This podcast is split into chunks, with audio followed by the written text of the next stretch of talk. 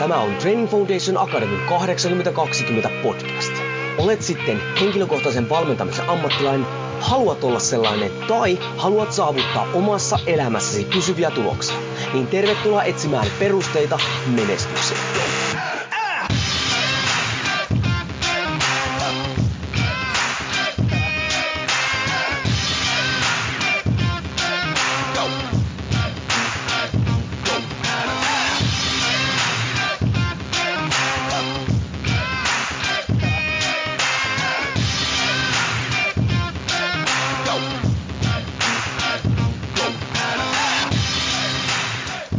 Korhonen Training Foundation Akademista morjesta. Ja tervetuloa taas 8020 podcastin pariin. Ja tänään on semmoinen aihealue, mitä itse asiassa on halunnut käsitellä jo kauan, mutta mä en oikein tiennyt mikä se näkökulma on, mutta sitten mulle suositeltiin kirjaa, en kyllä muista kukaan suositteli, tämmöistä kirjaa kuin suorituskyvyn salaisuus. Ja täytyy heti tähän aluksi myöntää, mitä en nyt haastateltavallekaan tässä sanonut, niin pikkasen skeptisesti suhtaudun tähän alussa, koska tässä oli, että vireystilan säätelyn avulla huipputuloksiin. Ja mä ajattelin, että ei vitsi, että onko tämä joku tämmöinen Uber biohackeri optimointityyppinen juttu, mutta sitten onneksi otin tämän, koska aivan loistava kirja siinä mielessä, että vaikka perustuu kyllä tutkittuun tietoon, näyttöön, perustuvaan tietoon kirjoitettu semmoiseen muotoon, että on äärettömän mukava ja helppo lukea. Siitä syystä varmaan luinkin tämän kahdessa päivässä. Sitten mietit, että ei vitsi, että jos mä tämän kirjailijan saisin nyt podcastiin juttelemaan, niin se olisi iso juttu ja niinhän minä sainkin. Morjesta Hanna. Morjens ja mahtava olla täällä. Mulle on intohimo asiana palautumisjutut ja vireystilan säätelyt ja tosi paljon tullut just palautetta kirjan nimestä, mutta ajattelen sille, että ehkä se houkuttelee kuitenkin laajemmin heitäkin, jotka tähtäävät huippusuorituksia, oli sitten vaikka ammattilaisuraa käynnissä tai, tai kovia tehtäviä työelämässä, niin tota, nämä on aina vähän nämä kirjan nimet sellaisia, että et voi valita semmoista, että saisit haaviin kaikki. Kyllä, kyllä. Kyllähän, se, ja siis, kyllähän täytyy myöntää, että se herätti siinäkin mielessä semmoisen ammatillisen mielenkiinnonkin, että jahas, että mitäs tässä nyt niin kuin haetaan. Ja ei se loppujen lopuksi huipputuloksethan voi olla myös, niin kuin, nehän on yksilökeskeisiä, että, että, mitä niin kuin näkee. Että voihan se olla huipputulos, voi olla semmoinen niin kuin perheen isällä tai äidillä, että hän saa arjen pyörimään sille kunnolla, eikö vaan?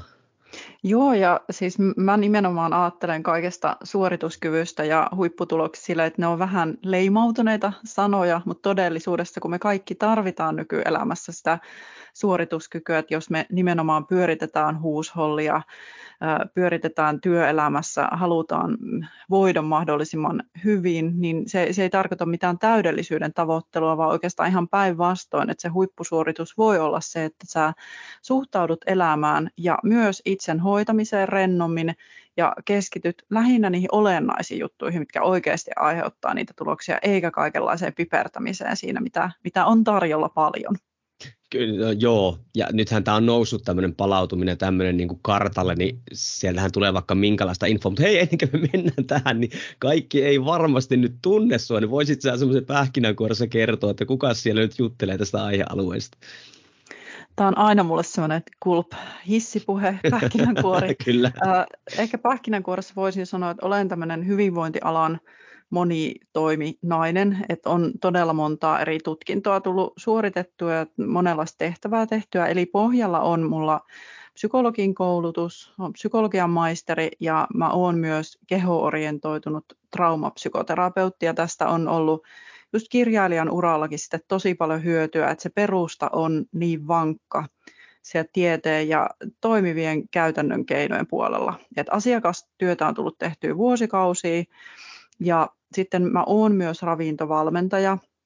Ja tosiaan ensimmäisen kirjan kirjoitin, julkaistiin viime kesän lopulla ja nyt on toinen kirja sitten tulossa ja kaiken näköistä äh, verkkovalmennusta teen. Eli nyt mun työ on keskeisesti siirtymässä semmoisesta yksilövastaanottotyöstä tämmöiseen massamuotoiseen auttamiseen. Eli pidin niin kuin ensimmäisen vireysvalmennuksen verkossa ja huomasin, että pystyn etänäkin auttamaan tosi suurta määrää ihmisiä kerralla. Että se on mulle semmoinen sydämen asia, että nämä jutut oikeasti leviää käytäntöön Suomessa ja mahdollisimman niin kuin, helposti ja mukavasti se elämänlaatu kohenisi.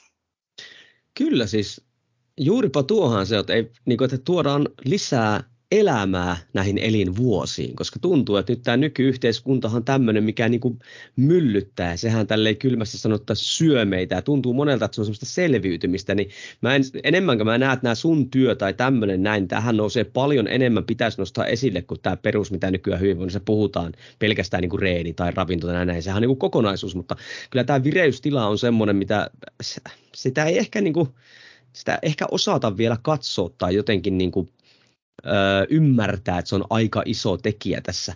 Mutta hei, mikä se on sun uusi kirja? Mistä se käsittelee? No, mä, mä en varmaan saisi tätä paljastaa, mutta tota, mä, en, mä en tiedä, ei kukaan, milloin, kukaan ei kuule tätä kuitenkaan. mä en tiedä, tiedä tota, milloin tämä podcast tulee ulos, mutta varmaan siinä, siihen mennessä on paljastettu, että tämä liittyy ihmissuhteisiin ja mennään niin kuin syvemmälle sinne ihmissuhteiden ytimeen ja näähän on ihan hirveän tärkeä osa tätä vireystilan säätelyä, että tämä seuraava kirja on mulle semmoinen sydämen asia ja nyt aion heittäytyä siihen niin kuin ihan kunnolla siihen prosessiin. Ja, ja mä nimenomaan ajattelen, että kun itselläkin on sukulainen, joka eli 105-vuotiaaksi, että kyllä se niin kuin elämänlaatu sen sijaan, että me tavoitellaan jotain todella pitkää, elämää, niin mun mielestä se, että ne elinvuodet olisi syviä ja täynnä semmoista hyvää oloa ja itselle merkityksellisiä juttuja. Ja nyt tulee seurattua tietenkin, mäkin olen päälle nelikymppinen, niin tulee seurattua läheisten vanhenemista ja, mm. ja mietittyä, että tämä on aika pitkä tie. Ja se, että jos jo kaksi kolmekymppisenä me ajetaan itsemme ihan piippuun ja elämä on täyttynyt vaan semmoisesta, mikä kuluttaa, niin tota, eihän se niin kuin ennakoi hirveän hyvää ikääntymistä, jos se jatkuu vuosikymmeniä. Että tässä on niin kuin iso semmoinen pohdinnan ja pysähtymisen paikka monella, että minkä takia me tehdään tällaista itsellemme, miksi niin moni uupuu ja miten me voidaan oikeasti kääntää tämä kelkka.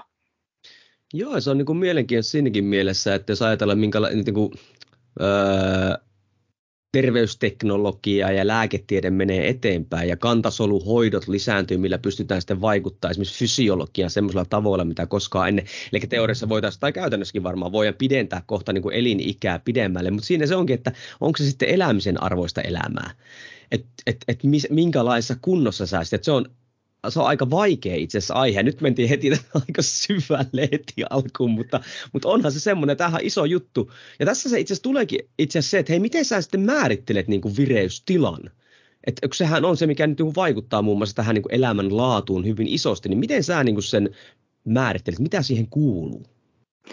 No ensinnäkin ajattelen, että kaikki aina palautuu siihen vireystilan säätelyyn, koska tota, aikaisemmin me ollaan puhuttu stressistä vähän tämmöisellä on-off-tyylillä, että sä joko oot stressaantunut tai et oo.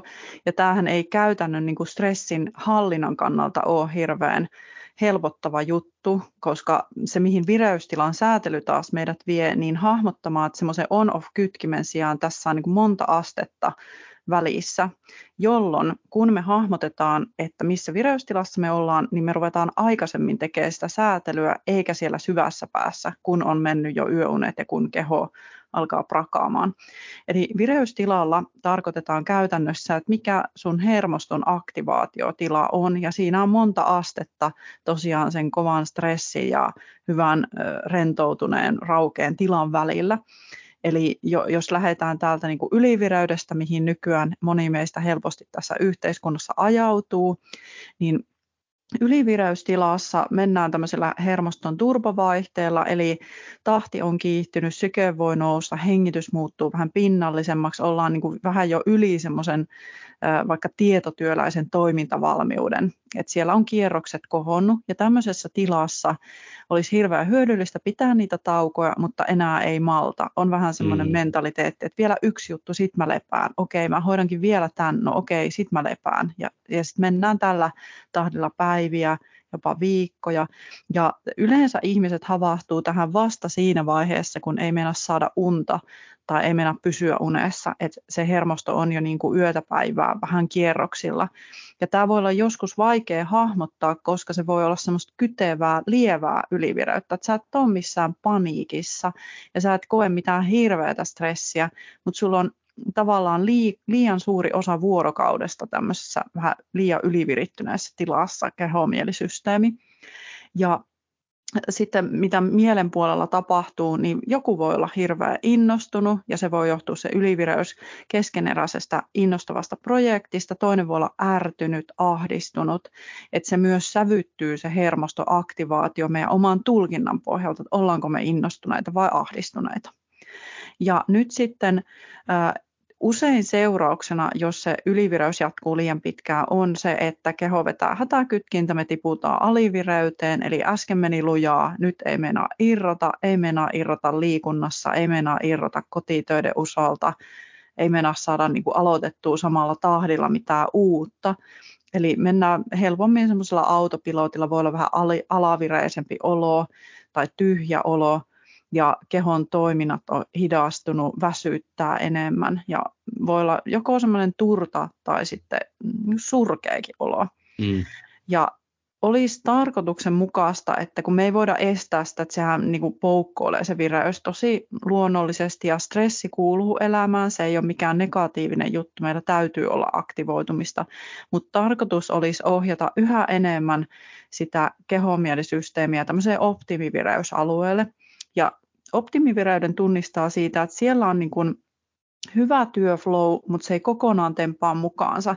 Eli sä maltat pitää taukoja, sun kommunikaatio muiden kanssa on parempaa, sä paremmin vedät omat rajat, koska sun aivotkin toimii fiksummin. Eli sä et ole missään uhka- tai ylikierrosmoodissa, vaan sä pystyt ajattelemaan järkevästi. Ja tämä on tietotyöläiselle ennen kaikkea niin kuin ihan se ykkösjuttu, että kun me paljon päivän aikana saatetaan vaikka istua näyttöpäätteellä, niin siitä ei mitään hyötyä, että meillä myllää siellä stressireaktiot, joita me ei saa purettua liikkumalla, mikä olisi niin kuin eläimelle ja ihmiselle luontaista, vaan olisi tarkoituksenmukaista, että meillä toimii hyvin keskittymiskyky.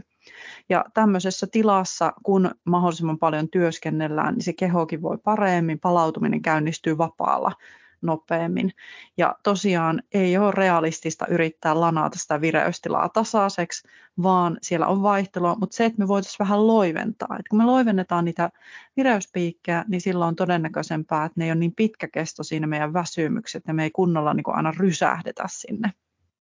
Niin, ja sitähän moni ei ehkä sille käsitäkään, että tuohon voi tulla myös tämmöisestä hyvinkin innostavasta toiminnasta, että flow-tila niille, jotka ehkä sen termin tuntee, niin sehän on aika rasittava tila itse asiassa elimistölle, eikö vaan? Että sehän kanssa samalla lailla, että sit, sitäkään ei voi loputtomiin mennä, vaikka se onkin se tila, missä sä niin uppoudut työhön ja sä nautit siitä se tekeminen niin motivoi, niin eikö se samalla laillahan se väsyttää? Että niin, mä, mä sanoisin, että semmoinen niin hyvä rento flow on jees, mutta sitten kun mennään tämmöiseen suorastaan niin kuin transsitilaan, mitä mä näen monella yrittäjällä tai taiteilijalla, niin ne voi olla tarpeenmukaisia, että sä saat luotua jotain uutta ja välillä voi olla tarkoituksenmukaista mennä kovaa, mutta siinä on se haaste, että monella rupeaa jäämään tauot välistä ja yöunet kärsii ja se on se ongelma, että jos ne yöunet vielä toimisikin, niin sitten se olisi fine, mutta mullakin on itsellä kokemusta, mä oon aikanaan tehnyt esimerkiksi musiikkia silleen, että aina kun yrität mennä nukkumaan, tulee vaan uusi idea, no tämä on pakko äänittää, että tämä ei ole aamulla kadonnut, ja ei vielä tuli toinenkin idea, ja sitten lopulta saat hirveässä univajeessa jossakin ihme transsissa, ja se semmoisen putken jälkeen niin kyllä väsyttää mm. ja voi kestää pitkään toipua siitä. Ja tässä tullaankin siihen, että kun meillä on myös erilaiset hermostot, erilainen niin kuin ihan fysiologinen kapasiteetti to, toiputtomasta kuormituspätkästä, niin jotkut saa burnoutin, toiset on vähän aikaa väsähtäneitä ja sieltä sitten noustaan ja joillakin se keho ei rasuitu samalla tavalla, mutta mieli voi rasittua. Et mä oon myös niin kuin kehittänyt tämmöisen jaottelun, että voi olla nämä yhtä aikaa, mutta välillä on sille, että on aivoväsymys tai sitten on kehoväsymys.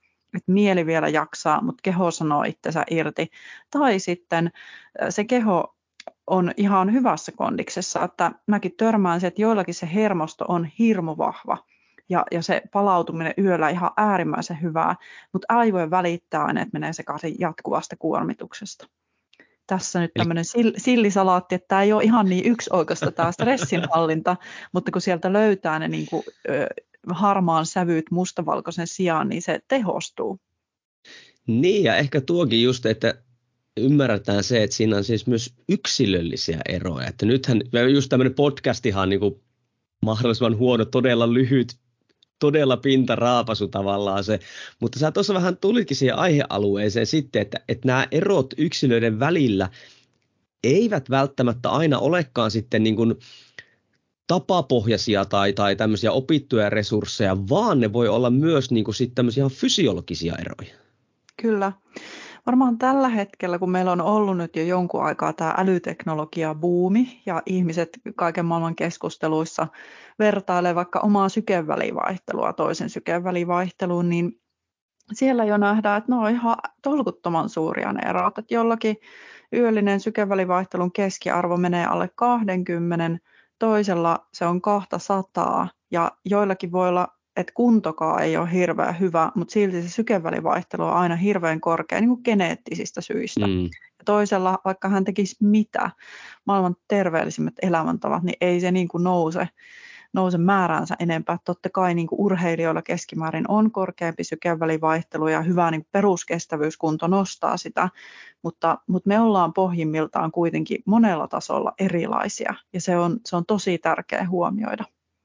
Niin ja eikös ne erottu sitten myös sitten, no okei, no ensin totta kai fysiologia erottaa meitä vahvasti ja siitä syystä, siinähän se ongelma, onhan mullakin, on ouraa käessä ja on kelloa ja tämmöistä näin, että jengi niin ymmärtäisi ton, että A, miten se kerää sitä dataa, miten se data voi olla jo hyvin vaillinaista ja B, että jos vaikka se olisikin ihan ok dataa, niin se ei missään nimessä ole vertailukelpoista muiden kanssa. Mutta miten sun mielestä sitten ihmiset, kun sulla on tosi laaja valmennustaustakin, itse asiassa tähän muuten tuleekin yksi kysymys, tämmöinen, mikä vähän hyppää ohi tästä. Onko sun mielestä, kun sä oot valmentanut, niin onko se nyt, ollaanko me menossa nyt siihen suuntaan, että ihmiset oikeasti on niin kuin väsyneempiä, eli se vireystilan ö, hallinta on heikompaa kuin vaikka kymmenen vuotta sitten, vai onko se niin, että me pystytään nyt vasta niin kuin enemmän kiinnittää siihen huomiota? Vai onko tämä nyt yhteiskunta muuttunut niin paljon, että se just ajaa ihmisiä tähän, että nyt tämä vireystila on tämmöinen, niin kuin, tai on iso tekijä, mihin pitää niin kuin keskittyä? Mä vastaan monella tasolla. Ensinnäkin mun mielestä me ollaan todella hyvällä tavalla havahduttu, että ei me aikaisemmin olla huomattu, että jonkun burnout on ollut sitä, että hän vaan tippuu pelistä sairastumalla lopulta niin pahasti fyysisesti, että sille saadaan joku nimi.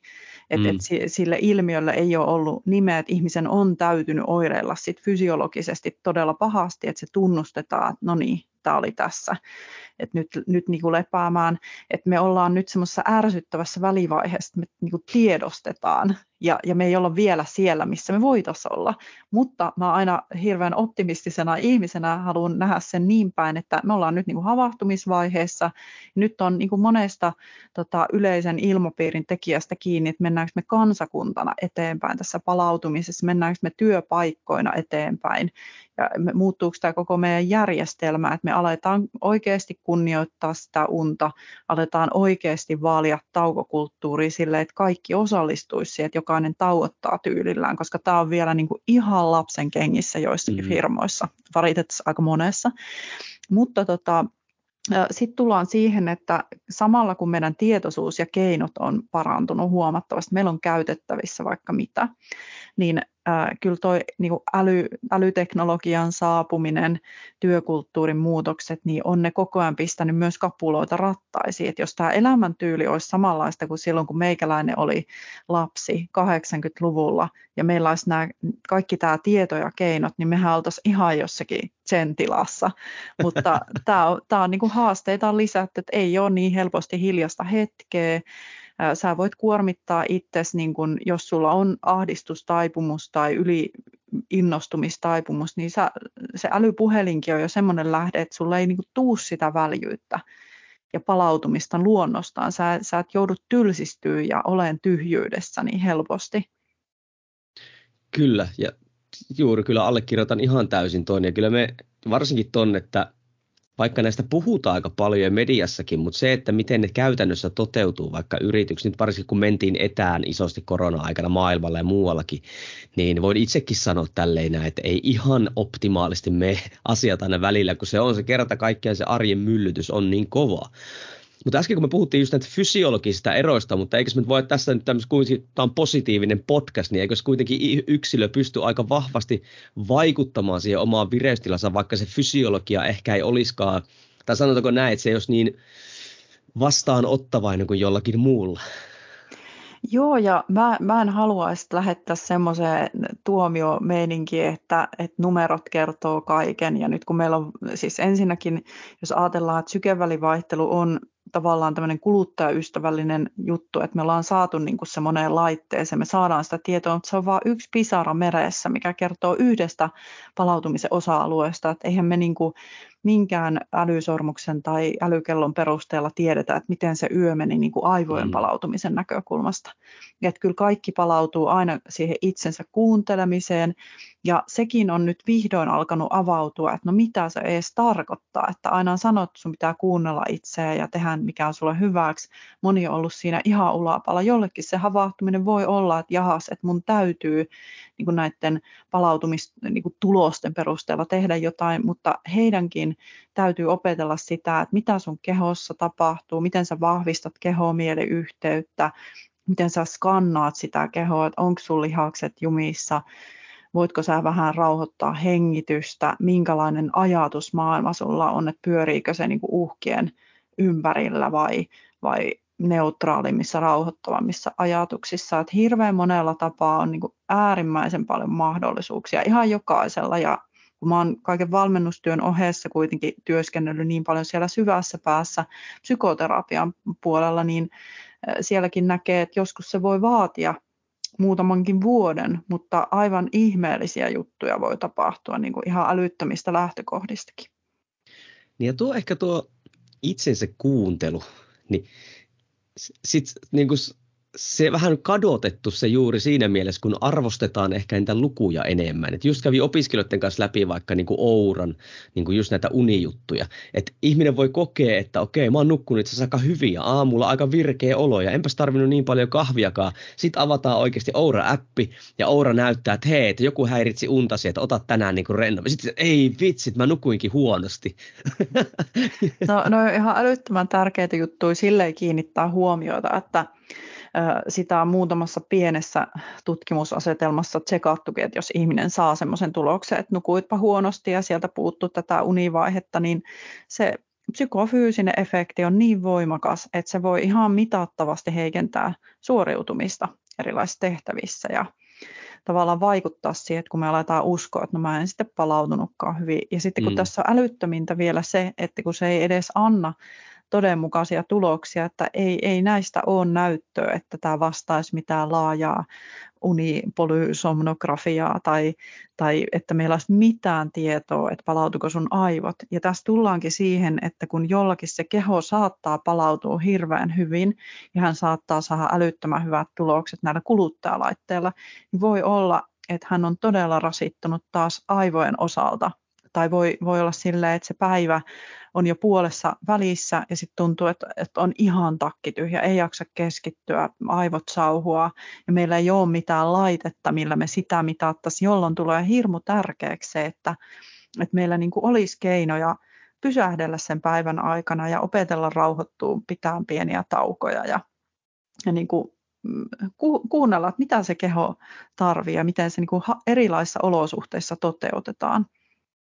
Joo, meillä tässä olikin tässä, että podcastin aiheena oli tämä, niin tämä vähän tämmöinen niin yksilöllinen öö, näkökulma tähän näin, ja nämä erot, yksilölliset erot, niin miten, ja nyt puhutaan tämmöistä, sanotaanko, no ei, puhutaan kenestä tahansa, mutta lähinnä tämmöistä ei huippuurheilijasta, koska siellä ihan pikkasen on se tilanne erilainen ja pystytään ehkä panostamaan erilainen, mutta miten tämmöinen heittomerkissä normi-ihminen, niin miten näitä niin kuin pitäisi huomioida niin kuin eri tilanteissa, kun meidän arki kuitenkin ja nyt puhutaan vaikka siitä näkökulmasta, mitä minä voisin tehdä, mitä yksilönä voisi tehdä ilman, että välttämättä valmentajakaan, niin miten nämä pitäisi niinku huomioida eri tilanteissa? Miten mä niinku kuuntelen itseäni ja pystyn sitten tekemään jotain? No mun mielestä erittäin tärkeää on huomioida tämmöinen summautuva kokonaisuus kuin kokonaiskuormitus, eli arvioida omalla kohdalla, että okei, mulla tulee töistä tai opinnoista tämän verran kuormitusta, mitä mun vapaa-ajalla tapahtuu, mistä siellä tulee kuormitusta. Onko mulla pienet lapset, jotka kuitenkin, vaikka he ovat aivan ihania, niin aiheuttaa melua ja virittymistä ja pitää olla heidän tarpeita varten ja, ja koko ajan En ole huomannut kolme lapsen isänä tuommoisena. Joo, ja, ja sitten voidaan olla siinäkin tilanteessa, että omat vanhemmat on sairaan tai läheinen on sairas ja siellä vielä on ne pienet lapset ja on jotain huolia. Tai sitten on ihmissuuden murheita, että ei, ei niinku, tavallaan vaikka sä mitä tekisit, hengittelisit ja kävisit joogassa, jos sulla on vaikka huoli, että miten tämän parisuhteen käy tai, tai, tai sä deittailet ja sä koko ajan koet semmoista deittailukuormitusta – että e-, epävarmat ihmissuhteet ja, ja mennään niin kuin syvälle kiintymyssuhdealueelle, niin sieltä voi niin kuin nousta huomattavasti suurempaakin stressiä kuin ikinä töistä tai opinnoista, että se pitää, niin kuin, ne, ne summautuu. Ja sitten siihen kokonaiskuormitukseen lasketaan myös se, että minkälaista se liikunta on, niin terveellistä kuin liikunta onkin, niin mitä rankempaa se on, niin se on keholle stressitila. Se voi olla mielelle palauttavaa, mutta se on hermostolle kuitenkin stressi, josta pitää palautua, että se kehitys on nousujohteista ja sä jaksat niin kuin muutenkin. Sitten tietenkin kehon tila, onko joku perussairaus, astma, verenpainetauti, nämä voi aiheuttaa semmoista jatkuvaa pientä kuormitusta hermostolle, minkä takia siihen palautumiseen olisi ekstra tärkeä panostaa. Tai sitten siellä voi olla joku hoitamaton unihäiriö tai kukaan on huomannut eikä tunnistanut, minkä takia on vähän semmoinen takkunen olo aina aamulla tai, tai joutuu tehdä enemmän se unen eteen. Ja, ja tyypillisintä on kuitenkin se, että ollaan herkkäunisia. Ja sitten kun tähän vielä lasketaan mukaan se, että jo niin kuin nelikymppisenä unen rakenne vähän muuttuu, se voi muuttua vähän herkemmäksi, varsinkin se loppuosa siitä yöunesta. Ja naisilla hormonaaliset tekijät on tosi tärkeitä. Hirveän monella naisella, joka on hedelmällisessä iässä, niin kuukausiskerron loppuvaiheessa se hermosto on her- helpommin tämmöisessä sympaattisen aktivaation tilassa, eli jälleen siellä käynnistyy helpommin semmoinen ylivirittyminen. Ja sitten kun lähdetään lähestymään vaihdevuosia, niin nämä on tosi isoja juttuja nämä hormonaaliset tekijät, eli siellä niin kuin muuttuu se palautuminen jonkun verran. Ja, ja siinäkin on yksilölliset erot, että toiset ei saa mitään vaihdevuosioireita. Jollakin jo kymmenen vuotta ennen kuin vaihdevuodet alkaa, niin voi käynnistyä hirvittävä niin kuin uniongelma sen takia, että se hormonitasapaino on muuttunut ja enää ei saakaan nukuttua entiseen malliin ja syytä haetaan ties mistä niin kuin psykologiselta puolelta, vaikka siellä niihin hormoneihin olisi tärkeä pureutua tässä on niin lukuisia tekijöitä, mitkä just elämäntilanteessa eri ikävaiheissa vaikuttaa. Ja tietenkin niin kuin näiden vastapainoksi, mikä kaikki summautuu sitten palautumiseen, että stressi ei ole haitallista niin kauan kuin se vastapainoksi tulee se riittävä palautuminen. Se on vaan niin kuin ihan jo puhtaasti matemaattista, vaikka ne kaikki psykologiset tekijät siellä vaikuttaa. Niin ja just siellä löytää sille yksilölle oikeat palautumiskeinot. Just kun puhuit tuosta kokonaiskuormituksesta, että joskushan sitten tämmöinen niin hyväkin tarkoittava sitä vaikka hengitysharjoitus tai jooga, niin sehän voi olla vaan semmoinen, tiedätkö, kylmästi sanottuna laastari syövän päälle, koska se, se, se kokonaisuus on niin massiivinen, että se on enemmänkin semmoinen pako arjesta, mutta ei rupea niin kuin hoitamaan sitä itse tilannetta. Et jos, mutta siihen varmaan tarvitaan joku ulkopuolinen joskus niin kuin näyttämään, että hei nyt tämä tilanne ei ole ihan optimaalinen. Kyllä, ja sitten tästä ei haluta useinkaan niin kuin tässä mittakaavassa puhua, että miten monella on traumoja, mutta mä, mä edustan sitä näkökulmaa, että traumatkin kuuluu elämään, mutta me ei voida ohittaa sitä, miten massiivinen vaikutus niillä on meidän hermostoon. Ja sitten taas, jos ajatellaan ihan geeniperimää, mitä me saadaan niin kuin sukulinjassa, niin toiset on ahdistusherkempiä kuin toiset. Et meillä on ihan jo persoonallisuuden piirteissä suuret erot, että toinen on ekstrovertti, hän lataa muista sitä voimaa ja hänelle saattaa olla äärimmäinen kuormitustilanne vaikka pandemia-aikana yksin työskentely. Toinen on introvertti, hänelle saattaa olla äärimmäinen kuormitus avokonttori, vaikka hän kuinka rakastaisi työkavereita ja siellä olisi hauskaa, niin hän latautuu kuitenkin sitten itsekseen ollessa, että siinä pitää löytää se balanssi. Ja tota, sitten jos ajatellaan muita eroja, niin toiset on tosiaan herkempiä kokemaan negatiivisia tunteita ja to, toisilla käynnistyy helpommin semmoiset huolikelaat, että ne on niin kuin iso rasitus sille hermostolle. Et tässä niin kuin ei voi aina ruveta kaivelemaan edes vanhemmista ja kasvuoloista niitä syitä, että siellä on tietynlainen niin kuin hermostollinen alttius, tietyt persoonan piirteet, siihen voi kasautua koulukiusaamista tai vaikeita menetyksiä, mitä ei ole käsitelty, tai sitten jatkuvia haasteita ihmissuhteissa. Että saattaa olla, että joku on koko ajan semmoisessa kierteessä, että hänellä on aina joku ihmissuhdekriisi meneillään, niin nämä kaikki just niille on tehtävissä jotain, mutta olisi hyvä tunnistaa just, että, että meillä on yleisiä suosituksia, miten palautua, mutta mikä on sun kohdalla olennaista, mihin oikeasti iskemällä sä saat mekolamaaniset muutokset siinä palautumissa ja hermostonkin rauhoittumisessa. Tästä puhuttiin just Jaakko Lojoni ja Törmälähön Mikon kanssa vähän aikaa sitten tässä, että miten meidän alankin pitää niin kuin kehittyä.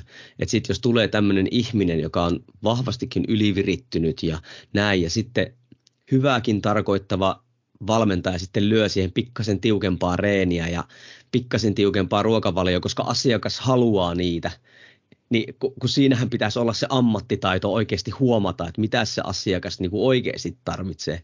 Niin miten sä muuten, pakko kysyä, kun valmentaja nyt ammatillisesti kiinnostaa, sitten kun, tää, sä, kun se on niin yksilöllinen ja se voi olla niin laaja juttu, niin ja tämäkin on vähän tämmöinen, eihän tämmöistä voi ihan pähkinänkuoressa sanoa, että miten sä lähdet niin kartottaa vaikka ensimmäisellä kerroilla asiakkaan kanssa, että kun sä huomaat, että okei, että siinä nyt on se, selvästi, että nyt mennään niin kuin isolla kierroksilla, mutta minkälainen sun prosessi tälle niin kuin lyhyesti, että miten sä sitä lähdet hakemaan, että mitä tämä asiakas tarvitsee?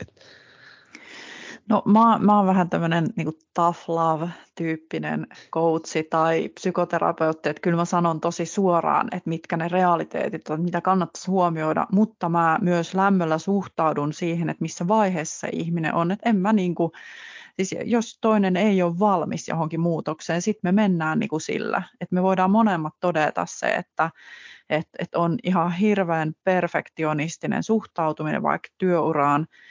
Siellä on traumaja, jotka vaatii joissain tapauksissa vuosia käsittelyä, että se alkaa höllätä otetta se, se vaativuus ja se kova drive. Tämä nyt on tämmöinen niin kuin ääriesimerkki, mutta si, silloin saatetaan niin kuin todeta, että nyt mennään niin kuin näillä pelimerkeillä ja hyväksytään se, mikä on toisen tavoite ja muokataan niitä tavoitteita realistisesti. Että ne voi olla tosi sellaisia pieniäkin juttuja. Mutta sitten jos ajatellaan, että mä kohtaan niin kuin ihmisen, jonka kanssa mulla ei ole kovin paljon aikaa tehdä sitä selvitystä, niin kyllä mä kaikki elämän osa-alueet pyrin nopeasti jollain tavalla läpikäymään ja informoimaan, että ne kaikki kasautuu. Mutta jos mä eläydyn sitten sellaiseen asemaan, että mä olisin niin kuin liikunnan ohjaaja tai kuntosalin valmentaja tai mitä hyvänsä, niin aika vähän siinä pystytään selvittämään, jos toinen tulee hakemaan sitä puhtaasti sitä ohjelmaansa ja mahdollisesti muutama vinkki ruokavalioon, niin, niin siinä, tavallaan siinä on hirveä vastuu sitten asiakkaalla itsellä kertoo, että nyt on tämmöinen elämäntilanne.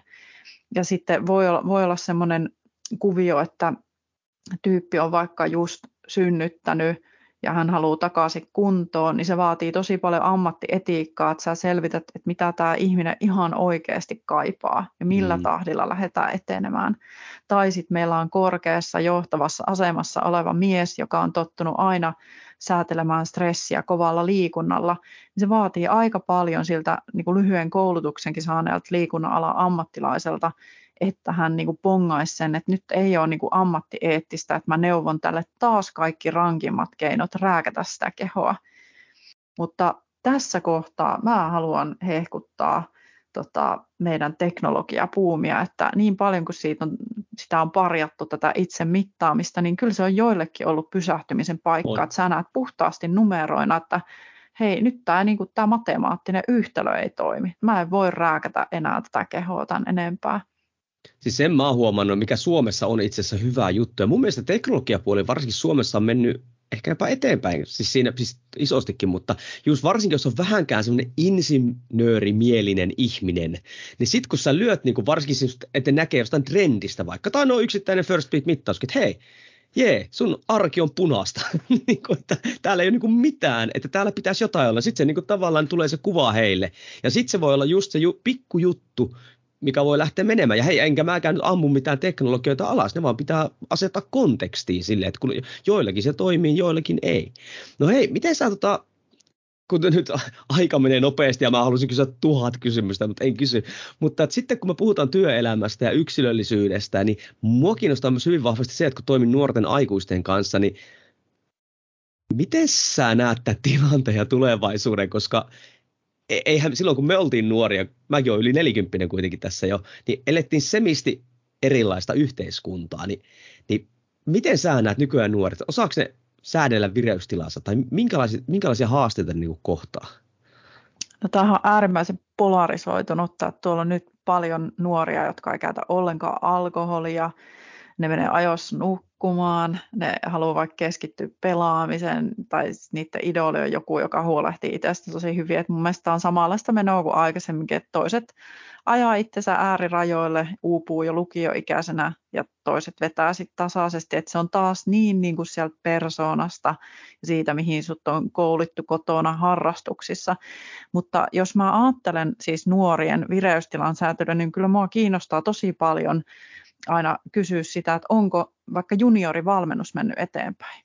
Et aikanaan kun mä pelasin esimerkiksi jääkiekkoa, niin se oli niin kuin puheen tasolla, että pitää palautua ja voisi harjoitella jotain rentoutumista ja lepo, liikunta ja ravinto, se pyhä kolminaisuus, mutta kyllä sieltä hirveän helposti tippui se riittävä palautuminen, että esimerkiksi omassa kotikaupungissa Jyväskylän yliopistolla on tehty tosi tärkeitä tutkimuksia esim. liittyen siihen, että, että eh, jos ohjelmoidaan sitä harjoittelua sen pohjalta, miten urheilija on palautunut, eikä sitä, että sulla on mm. nyt tehty tämmöinen valmennusohjelma, nyt sitten sä vaan runnot sitä läpi, koska ne tulokset on parempia kuin se palautuminen huomioon. Tämä on ollut mun mielestä iso, tärkeä muutos urheilumaailmassa ja se on sieltä mun mielestä toivottavasti siirtynyt alemmille sarjatasoille, junnuvalmennukseen ja työelämään. Et me ei vaan niinku, siis mä usein sanon tällaista sanontaa, että pääset hitaasti etenemällä, pääset nopeammin perille,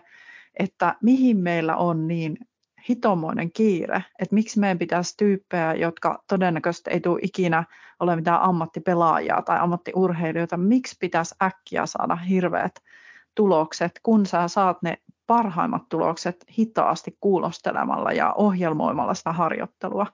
Tämä on myös semmoinen, mikä mun mielestä niin liikunnan ohjaajien, niin siis jos sä, jos sä suunnittelet sitä sun työuraa ja erikoistumista siitä näkökulmasta, että sä voisit erikoistua esim. burnoutin kokeeneen liikuntavalmennukseen ja myös siihen, että sä suunnittelet sen liikuntaohjelman ohella palautumisohjelma, niin silloin sä oot jo raivannut itselle todella tärkeän aitiopaikan siellä ammattikentällä, koska näistä osaajista on aivan hirvittävä pula nyt tulit semmoiseen aiheeseen, mistä voisi puhua enemmänkin.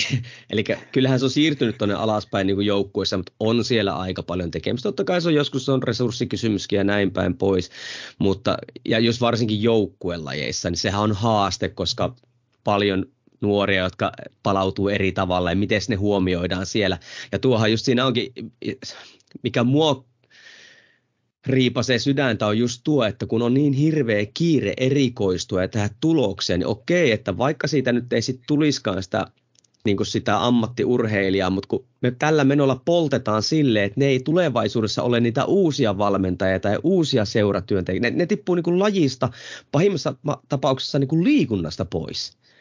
Ja Kyllä. sen ihan tuossa noin, että ne, ne niin kuin poltetaan loppuun puun. Eli ihan, mä oon monta seurannut semmoista 15-16-vuotiaana uskomattoman kovassa kunnossa ja näin. Ja totaali, siis laji on oksettava. Se, mm. se on niin kuin, ah, kuten huomaat, pikkasen niin kuin.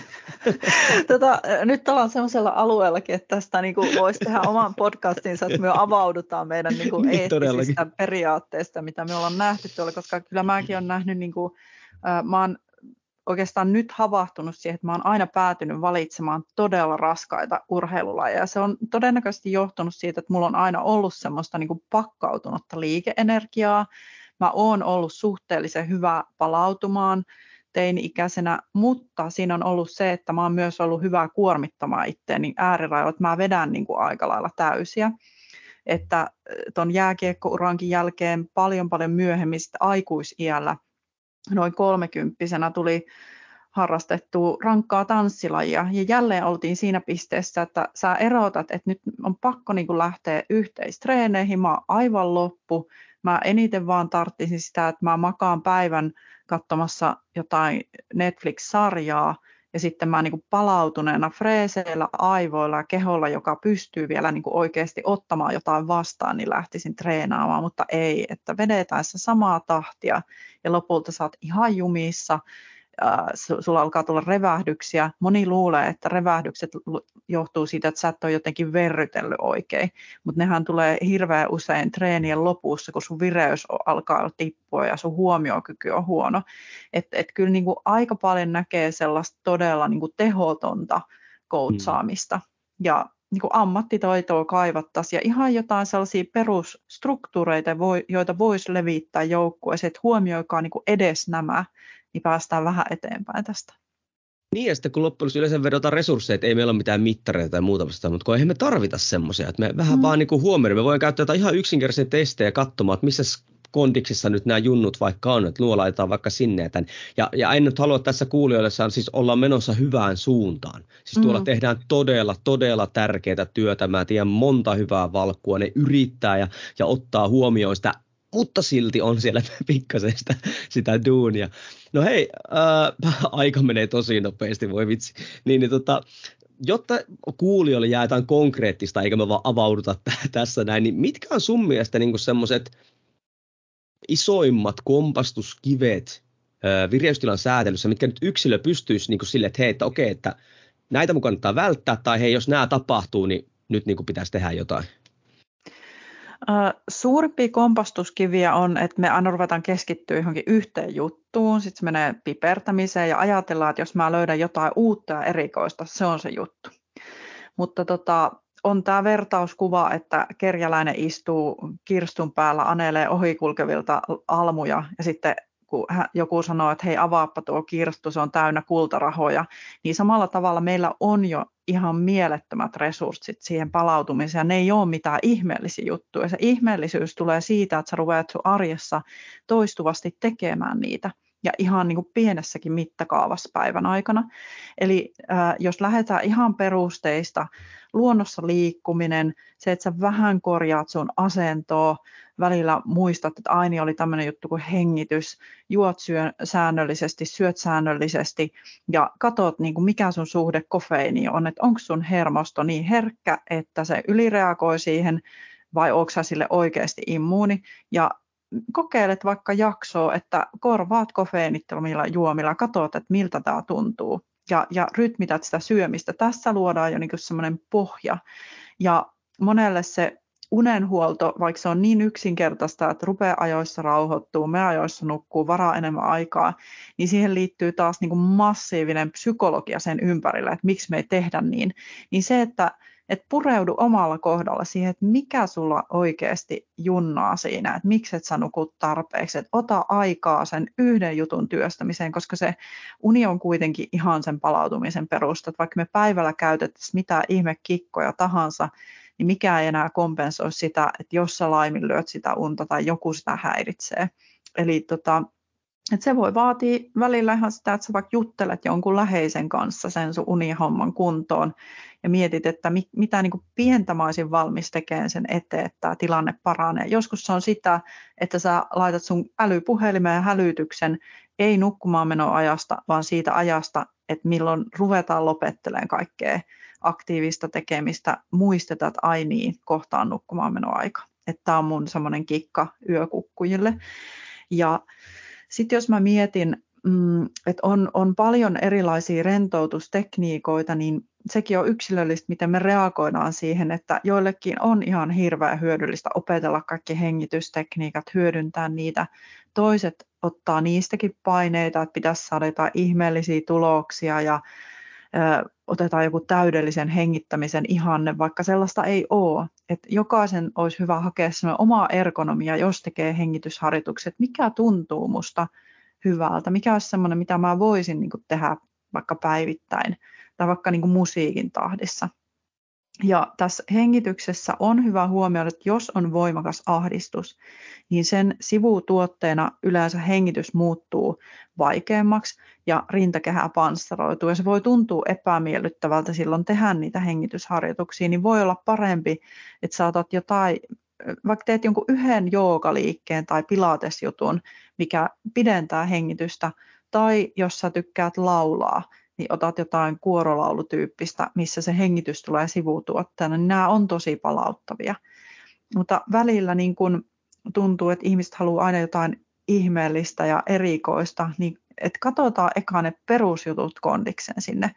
Ja sitten se, mitä kannattaa huomioida on, että toi liikunta, niin siitäkin täytyy palautua, jos se on rankkaa liikuntaa. Ja tämä on semmoinen, että jos on jos jollakin niin kuin ammattivalmentajallakin, niin ei hekään pysty sanoon niin hyvin kuin sinä itse, kun sä opettelet tunnistaa sitä palautumista ja kuormitusta, että missä tilassa sä oot, että pitäisikö sitä treeniä keventää. Että et joku voi niin kuin hyvää hyvyyttään sulle suunnitella tosi ranka ohjelman, koska sä toivoit sitä, mutta se on niin kuin sun omalla vastuulla miettiä, että mä varmasti pääsen ajan kanssa näihin tuloksiin, mutta pitäisikö mun vaan niin kuin hidastaa sitä etenemistä, jolloin mä ylipäänsä vältän sen tilanteen, jossa mä en keskeytä tätä tai jossa mä en aja itse rasitusvammoihin tai flunssakierteisiin sen takia, että mä en palaudu. Tässä oli monta asiaa, missä voit tarttua, vaan tuo pitää ja, kofeiini.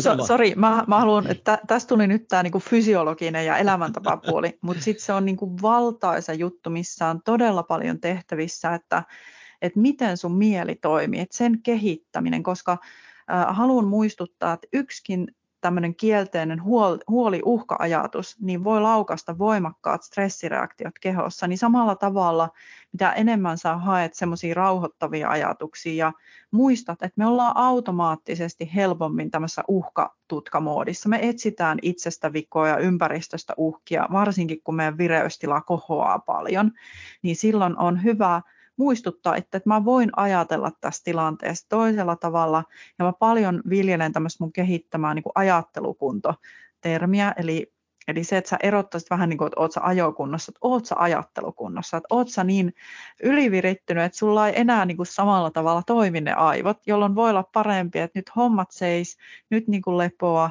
sauna, ulkoilu ja mietitään sitten uudestaan että, että tämä psyykkinen puoli on myös niinku ihan super tärkeä tässä kehon huollossa. Ajattelukunto äärettömän hieno termi, kun sitä se huomauksen mylly lähtee käyntiin, niin se oikeasti yksi se näkökulma kaventuu ihan fysiologisestakin syistä, koska meillä mennään siihen selviytymistilaan, niin siinä on vähän vaikea tehdä semmoista rationaalista ajattelua sit siitä. Ja pakko se sanoa tuohon kofeiinijuttuun, koska itse lopetin siis vähän yli kuusi kuukautta sitten kofeiinia, täytyy myöntää, siis mä rakastan kahvia, mä rakastan edelleen kahvia, mutta rupesin huomaa sen, että hei, tämä ei ole nyt se juttu, mitä mun kannattaa niin ottaa, liittyy ja, ja patsaongelmia ja muihin tämmöisiin. Se on kyllä semmoinen suome, suomalaisessa suomalaisessa kulttuurissa varsinkin se on aika perinteinen juttu, mutta sitä ehkä kannattaisi niin tarkistaa.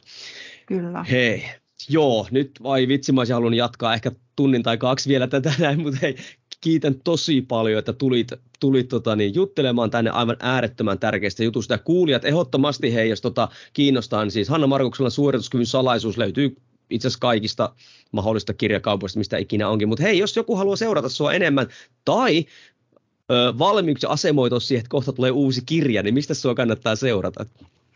No mulla on varmaan aktiivisin foorumi toi Instagram, että kun siellä pyörii kuitenkin kaikki storit ja mä tuuttaan sinne koko ajan kaiken näköistä videoa ja vinkkiä, että tämä on mun... Ei mä käyn seuraa sua, mikä sun niin, tagi eli, eli Hanna Markuksela, nyt si, sinne no. vaan, että et sieltä löytyy tosi paljon resursseja ja siellä mä tiedotan aina sitten, kun mulla tota, vapautuu kursseille paikkoja ja on myös toki Facebookissa, LinkedInissä, Twitteriä mä nyt tässä aloittelen, että miten täällä pitäisi toimia. Että olen niin kuin aika laajalti pyrkinyt levittäytymään tuonne someen, että aika näyttää, että, että mitä siellä pystyisi vielä, vielä tehdä ja hyvin aktiivisesti kyllä omien seuraajien kanssa vuorovaikutan, että, että täytyy heille sanoa suuri kiitos tuossa niin liittyen kirjaprojektiinkin, että tuli paljon kyseltyä, että mistä te haluatte lukea ja mitä tuumatte tästä, että, että merkittävä vaikutus on nykyään tällä. siis sosiaalista mediaa kun käyttää siihen, mitä sen nimi sanoo, eli sosiaalisena mediana, niin itse sen voima on hirveän suuri. Mutta ikävä kyllä aika harva käyttää sitä, mutta siellä on se voima, on, on iso, että mitä sitä voi niin hyväksi käyttää. Hei, kiitos sulle arvoisa kuulija, että jaksot sijoittaa aikaa tähän äärettömän tärkeäseen aiheeseen ja varsinkin tulit kuulemaan Hannaa. Toivottavasti menet seuraamaan välittömästi Hannaa Instagramista, koska asia on äh, tota, merkityksellistä. Hei, Meille tämä maksoi meidän aikaa, sulle tämä oli vähän niin kuin ilmainen, mutta jos haluat maksaa meille jotain takaisin, niin ota screenshotti sieltä, missä ikinä kuunteletkin, täkää siihen vaikka Hanna, niin me tietää, että sä oot kuunnellut tätä näin. Kiitän sua kuuntelija, kiitän sua Hanna ja ei muutu kohti seuraavia episodeja. Moi moi! Kiitos, morjens!